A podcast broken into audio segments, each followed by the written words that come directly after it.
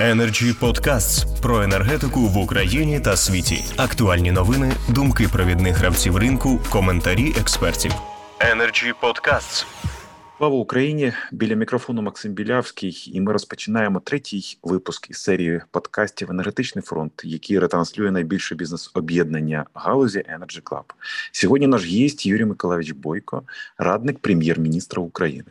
Пане Юрію, радий вітати вас у студії. Ми в ефірі, а значить, світло є. За цим здавалось простим твердженням стоїть безперервна і кропітка робота тисяч професіоналів. Скільки нам потрібно ще часу для повного відновлення енергосистеми? Е, доброго здоров'я всім, героям слава. І перш за все хочу подякувати за надану можливість прийняти участь в вашій програмі та відповідно е, донести, я сподіваюся, об'єктивну і повну інформацію з приводу піднятих вами питань. Е, отже, українська енергосистема за останні два місяці зазнала численних уражень від масованих ударів російських ракет та дронів. З 10 жовтня було вісім хвиль ракетних атак на електростанції та об'єкти високовольтної мережі. А в проміжку між ними ворог здійснював і локальні напади на енергооб'єкти. Сьогодні, до речі, маємо чергову атаку дронів на Київщину. Е, дякувати Богу, е, станом на цю мить неуспішно. Всього ж, за даними Генштабу, по енергосистемі було випущено більше тисячі ракет. І дякуючи Збройним силам України, більшість з них не влучила в визначені ворогом цілі. Але ті, що не вдалося збити, спричинили значні руйнування. В енергосистемі немає жодної гідро або теплоелектростанції, яка б не зазнала пошкоджень від ударів російських ракет. Також захоплена Запорізька атомна електростанція не виробляє електроенергію, а навпаки, споживає її. Близько 40% високовольтних підстанцій Укренерго побиті ворогом. Я не помилюсь, якщо скажу, що більше половини енергосистеми зазнало того чи іншого ступеню руйнування. Завдяки роботі енергетики вдалося відновити функціонування багатьох з пошкоджених об'єктів та заживити споживачів резервними лініями. Але це ще не означає повне відновлення енергосистеми. Відбудова та реконструкція займуть у нас багато часу. Гадаю, що не один рік. Цей процес потребуватиме значних інвестицій, але про це можна буде говорити лише після перемоги. Війна ще не завершена, і ми ще не знаємо всього масштабу руйнувань, наприклад, на окупованих територіях, а також не знаємо, що ще зруйнує ворог цієї зими. Тож, відповідно, недоречно говорити про якусь там остаточну суму збитків е, від нанесених країною терористам ударів чи е, чіткі терміни відновлення. Тому, якщо говорити про середньострокову перспективу, для відновлення функціонування енергосистеми потрібно в першу чергу спеціальне енергетичне обладнання. Е, зокрема, е, на сьогодні найбільш гострою позицією є автотрансформатори високого класу напруги. Також потрібна деокупація Запорізької атомної електростанції. Я б зараз з задоволенням назвав якісь терміни, але жодна енергосистема світі не стикалася з такими масштабами руйнувань. Тим більше складно прогнозувати якісь е, дати відновлення, коли держава-терорист продовжує закидати енергосистему ракетами. Тож давайте будемо реалістами. І е, говоритимо сьогодні не про терміни повного відновлення, а про е, те, що попереду у всієї країни 3-4 складних холодних місяці, які нам потрібно пережити і втримати функціональність енергосистеми. Дякую за вашу прагматичну позицію. Я хотів би до трансформаторів повернутися пізніше, а зараз е, проговорити про новий підхід у формуванні графіків відключень. На прикладі міста Києва було введено поняття про три категорії. На мій погляд, це правильний підхід, а головне зрозуміло для споживачів. Яка ваша думка з цього приводу, і чи буде така форма масштабована по всім регіонам нашої рідної України? Е, дякую за запитання. Питання дійсно е, надзвичайно актуальне і дійсно Київ в цьому сенсі хороший і правильний приклад. Насправді підхід змінився дещо глобальніше, і на сьогоднішній день він застосовується не лише в столиці нашої батьківщини, а і по всій Україні. Зміни, власне, полягають тому, що тепер диспетчерський центр Укренерго не вказує ОСР, які графіки обмежень, в якому обсязі і з якою чергою застосовувати. Укренерго тепер щодня доводить до ОСРів ліміт споживання в кожному регіоні, який не можна перевищувати.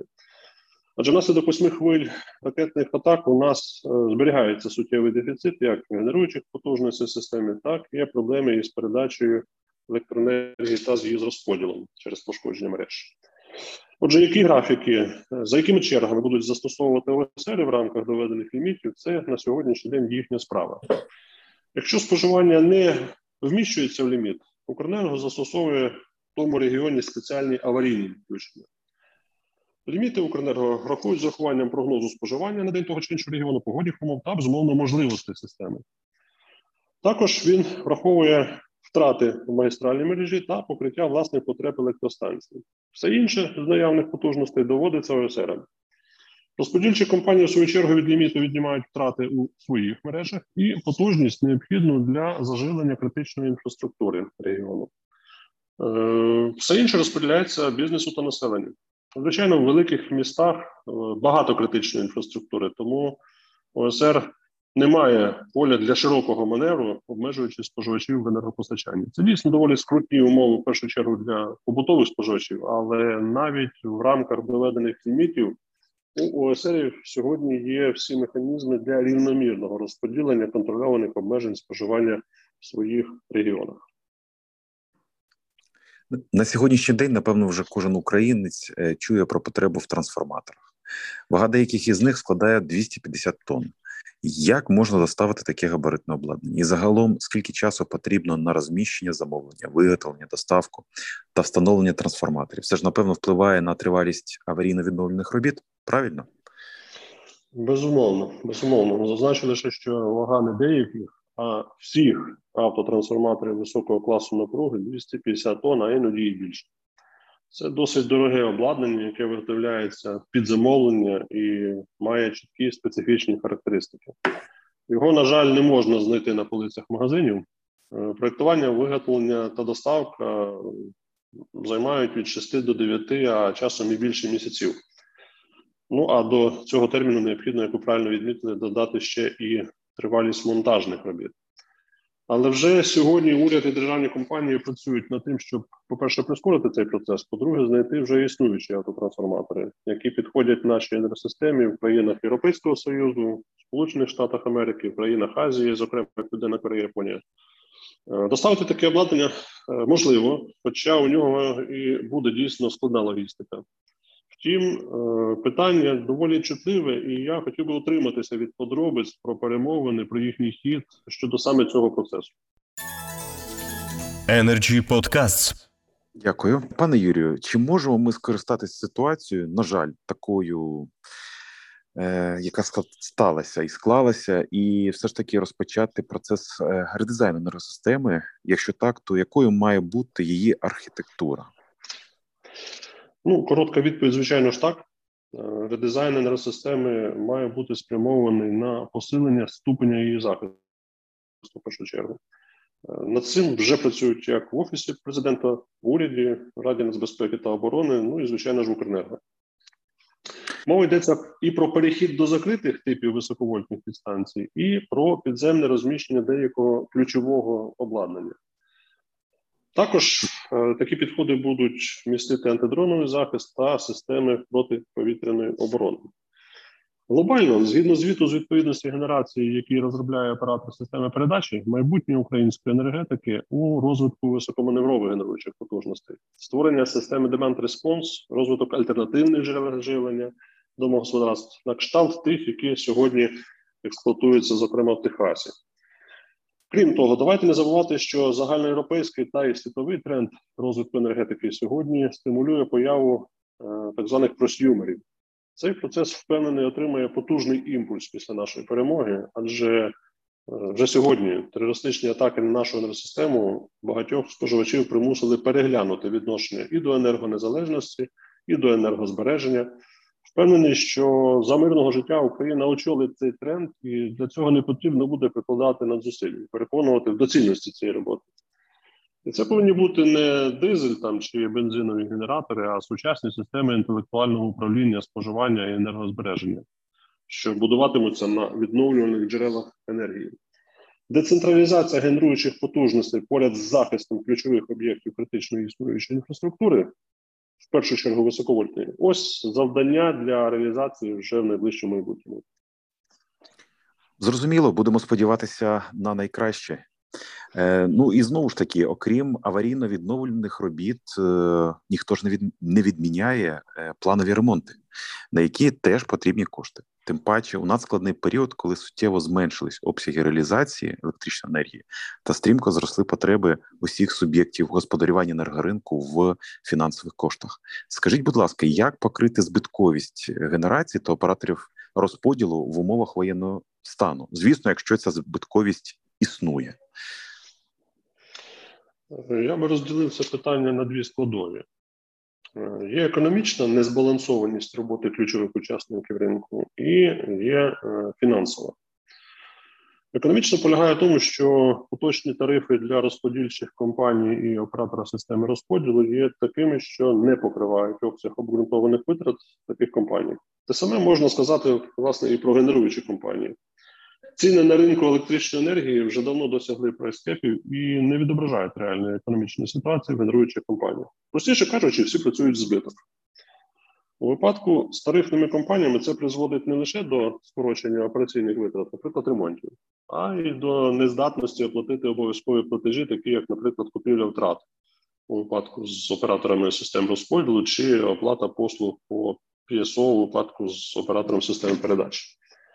До речі, обидві згадувані мною складові є левою часткою в тарифах обох учасників і у операторів систем розподілу, і в оператора систем передачі. До всього треба додати суттєве зростання взаємної заборгованості між учасниками ринку, яке фінансово ще більше розбалансовує і ринок, і його ключових учасників.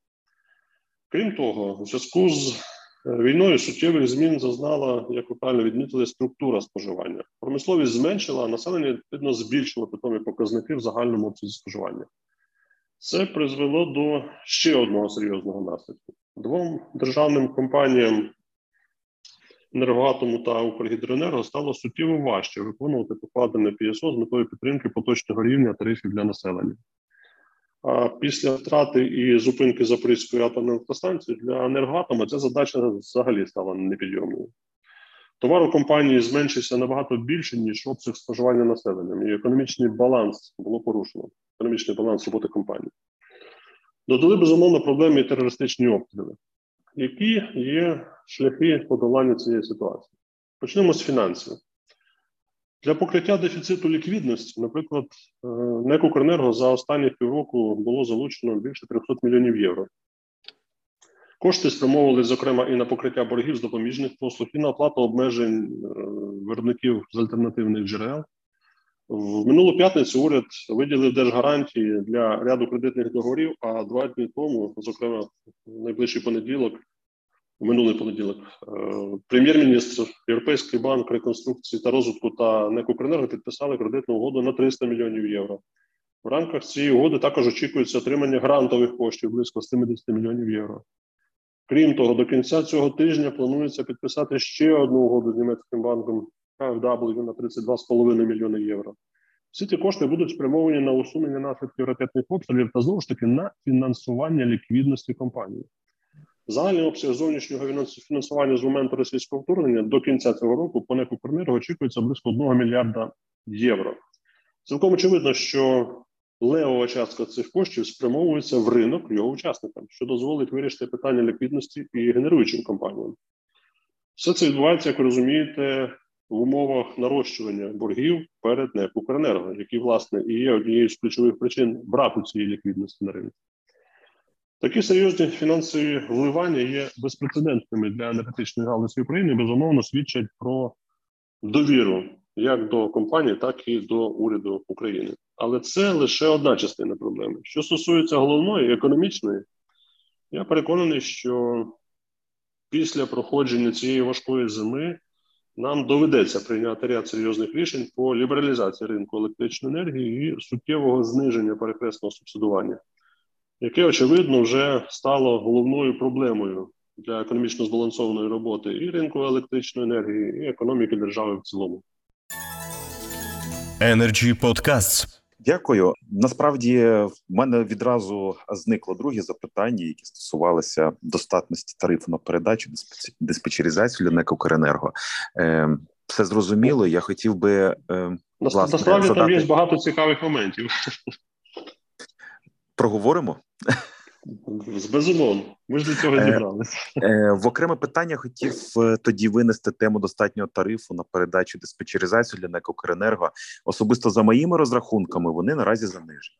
Приблизно на якому рівні мають бути встановлені тарифи для Укренерго, аби було достатньо коштів в умовах поточних викликів. І відразу, пане Юрію, забігаючи наперед, я хотів би користуючись нагодою, звернути увагу наших слухачів, шановних, на певні навіть маніпуляції, які дозволяють е, собі окремі представники бізнесу стосовно нібито захмарних. Е, показників е, у платіжках і кінцевих цінах на електричну енергію за особисто за моїми розрахунками це не відповідає дійсності, оскільки власне частка тарифу Укренерго в кінцевій вартості електричної енергії ну може зрости що найбільше на півтора відсотки, тому приводів для паніки бути не може.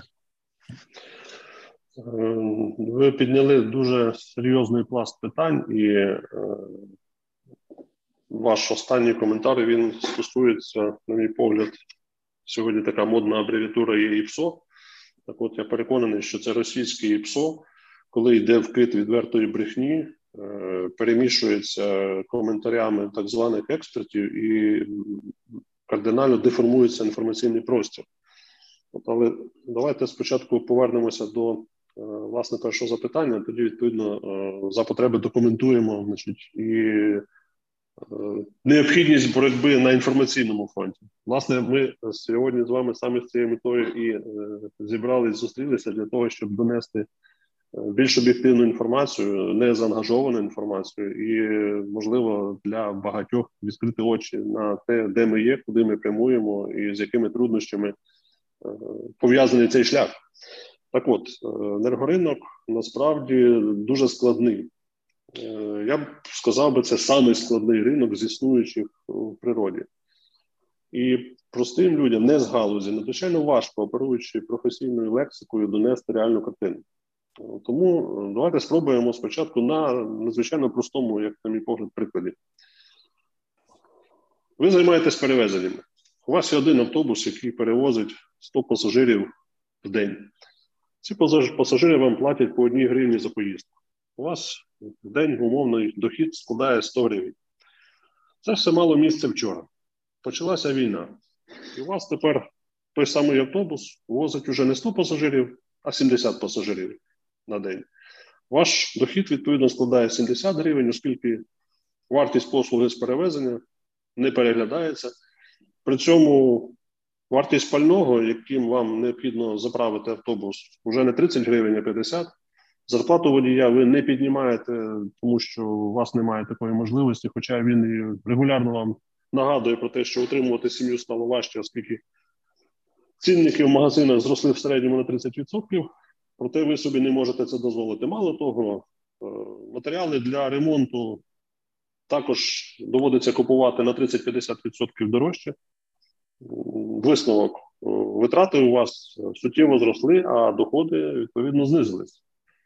Е, у вас єдиний вихід це експлуатувати автобус, не помічаючи якісь дрібні чи не зовсім дрібні поломки. Ну і власне пробувати його доїздити, значить, вибачте, за сленг до ручки.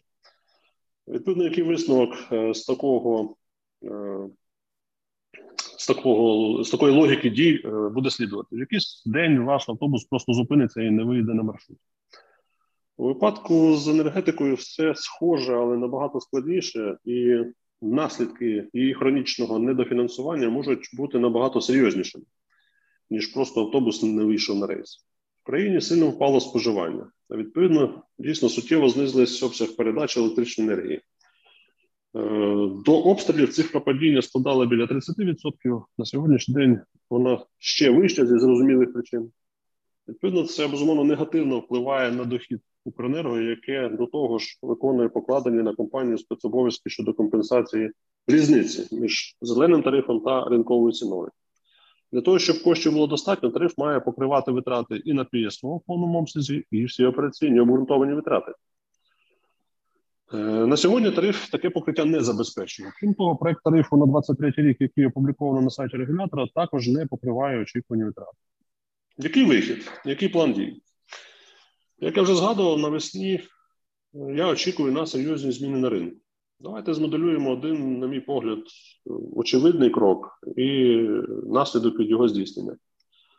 В разі підняття граничних цін на ринку е, зменшиться різниця між зеленим тарифом і ринковою ціною. Як наслідок, вартість послуги, яку має НЕК сплатити Гарпоку, має також зменшитися. При певних співвідношеннях цін на ринку і зеленим тарифом ми можемо стикнутися з ситуацією, за якою виникне необхідність перегляду тарифу НЕК «Укренерго» на передачу навіть в сторону зменшення. Е, коли я кажу про зменшення, я маю на увазі ті рівні, які на сьогоднішній день е, висять на сайті регулятора, ну і власне в очікуванні їх затвердження. В умовах війни, мабуть, є сенс взагалі перейти на щоквартальний перегляд тарифів оператора системи передачі та ну, операторів систем розподілу. Е, відповідно до динамічної ситуації на ринку та з метою більш оперативного вирішення його нагальних потреб. Зрозуміло, що історично всі звикли до планування, яке базується на річній основі. Але нагадаю, у нас сьогодні війна, і кожен день вносить свої корективи. Відповідно, наші дії можуть і повинні реагувати на виклики оперативно. Energy Podcasts. Ви згадали власне проблему, я би навіть так сказав би, і об'єктів альтернативної енергетики, я хотів би перейти власне до питання покриття дефіциту. Багато хто вважає, включаючи мене, що саме дефіцит потужності слід покривати у тому числі за рахунок інсталяції нових об'єктів альтернативної енергетики. Звісно, це не виключає інші сценарії і деокупацію Запорізької атомної електростанції, і е, імпорт електричної енергії із е, Європейського союзу, між іншим, по якому теж є е, певна група проблем пов'язана з різницею у цінах, і власне питання відразу виникатимуть: а як який має бути механізм так покриття е, цієї різниці, аби не було збитків для трейдерів або інших е, суб'єктів господарювання. Але менше з тим, повертаючись до інсталяції нових об'єктів альтернативної енергетики, яка ваша думка з цього приводу, і що ми можемо зробити у найближчій перспективі е, в цій частині? Ну, дивіться, є е, кілька таких, я б сказав би, безумовних істин, і майбутнє безумовно в розвитку альтернативних джерел енергії. Це твердження стало ще більш актуальним і не лише для нас, а й для всієї Європи, яка зрозуміла, що треба радикально знизити залежність від е, Росії і як наслідок від викопних джерел енергії. Але покриваючи ними дефіцит потужності, треба пам'ятати, що зі зростанням ВДЄ в системі має зростати і обсяг високоманеврової генерації. Генерація з альтернативних джерел складно прогнозується, адже ніхто не знає, коли світитиме сонце та коли буде дути вітер. До того ж, виробництво е, вадів носить сезонний характер, причому максимум виробництва ВДЄ припадає на літо, а пік споживання в системі припадає на зимку. Відповідно, для балансування роботи видає необхідні високоманеврові потужності, ну, можливо, газові піки, скажімо. Значить, Принаймні до вчорашнього дня вони, саме вони розглядалися як е, варіант е, балансування значить, розвитку видає. Або малі маневрові електростанції. Є ще одне доволі типове рішення будівництво ват генерації з можливістю акумулювання енергії і як наслідок здатністю її видавати прогнозовано. Але і воно я вважаю, що потребує додаткового екологічної та економічної оцінки, оскільки життя ефективних літівих акумуляторів доволі нетривале, як для об'єкту енергетики до 10 років, а далі мало зрозуміла і досить вартісна е, процедура утилізації. На мій погляд, е, саме перехід до генерації, яка є децентралізованою. Значить, от, власне, е, цей спосіб боротьби з піками споживання і як наслідок балансування енергосистеми, мабуть, є найбільш е, правильним і найбільш стратегічно вірним з точки зору розвитку енергосистеми. На завершення, як користуючись можливістю, хотів би подякувати Збройним силам України, трудовим колективам енергогенеруючих компаній, операторів систем розподілу та Укренерго, а також фахівцям Міністерства енергетики України за вірність професії. Говорячи про людей, хотів би запитати вас, пане Юрію, як мотивувати та віддячити нашим героям енергетичного фронту? Можливо, потрібно переглядати кадрову політику галузі, можливо, потрібно повернутись е, до е, мотиваційних механізмів е, того ж самого кадрового резерву. Як власне цей спектр кадрового потенціалу роботи з кадрами має відбуватись або реорганізуватись у галузі? Ну, дивіться, енергетики дійсно працюють сьогодні в надважких умовах. Е, висококваліфіковані фахівці зараз працюють на цивільних об'єктах, які фактично акумулюють весь флот російських ракет. Це вимагає від них неабиякої мужності та витримки. Але всі енергетики зараз усвідомлюють свою місію в Україні і щодня роблять те, що мають, повертають людям світло. Особисто я бачу колосальну відданість справі і патріотизм наших людей. І це не голосні слова, це це абсолютно об'єктивна реальність і щира правда. Як їм віддячити? Е, знаєте, історично склалось так, що енергетики звикли е, до того, що чим краще вони працюють, тим менше про них говорять. І, власне, навіть є такий собі мем. Якщо в нас не згадують, значить відповідно у нас все добре. Тому що коли нас починають активно згадувати, значить це тільки супроводжують з якимись проблемами, як сьогодні що спричинені активними ракетними терористичними атаками. Е, я думаю, що людям потрібна в першу чергу підтримка, підтримка населення, в тому числі медійна. Слова подяки і від простих людей, і від керівників держави точно потрібні і точно не будуть зайвими. Е, також було б добре, аби всі наші співвітчизники дослуховувалися до їхніх порад щодо економії. Це реально полегшує роботу і по балансуванню системи, в цих надзвичайно важких умовах, і по організації робіт з відновлення. В той же час іноді дуже образливо читати коментарі в соцмережах, де люди з'ясовують відносини на тлі відсутності світла або далекі від галузі люди дають непрофесійні оцінки роботи якраз професіоналам. Щодо кадрової політики, то мені здається, тут не варто вигадувати український велосипед, а слідувати міжнародним нормам корпоративного управління в державних компаніях.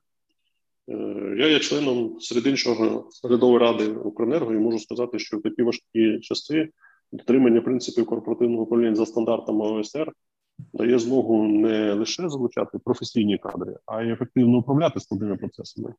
До того ж, чим вище рівень прозорості, тим сильніша довіра міжнародних партнерів до нас, тим легше відкривати двері можливостей та залучати таке необхідне сьогодні зовнішнє фінансування та інвестиції на відновлення енергосистеми та підтримки ліквідності ринку електроенергії, з чим, власне, ми, на мій погляд, досить успішно справляємося. З нашими людьми ми обов'язково переможемо і відбудуємо нашу країну. Я в це щиро вірю. Слава Україні! Героям слава! Хотів би окремо підтримати вашу думку і загалом, і в частині збереження, я би навіть так сказав би, керівних принципів ОСР і їх поширення на усі інші підприємства енергетичної галузі України. На жаль, ми знаємо доволі такі е, негативні факти, коли через порушення або внаслідок недотримання керівних принципів ЕСР е, страждали цінні папери тієї чи іншої компанії. Тому безумовно майбутнє за цивілізованими правилами роботи, і вони є і будуть е, безумовно масштабуватися. Я ще раз вдячний за спілкування вам, пане Юрію. У подкасті Енергетичний фронт спілкувались Юрій Бойко, радник прем'єр-міністра України, та Максим Білявський. І вам дякую за запрошення. Тримаємо енергетичний фронт разом. Україна понад усе. Energy Podcasts про енергетику в Україні та світі. Актуальні новини, думки провідних гравців ринку, коментарі експертів. Energy Podcasts.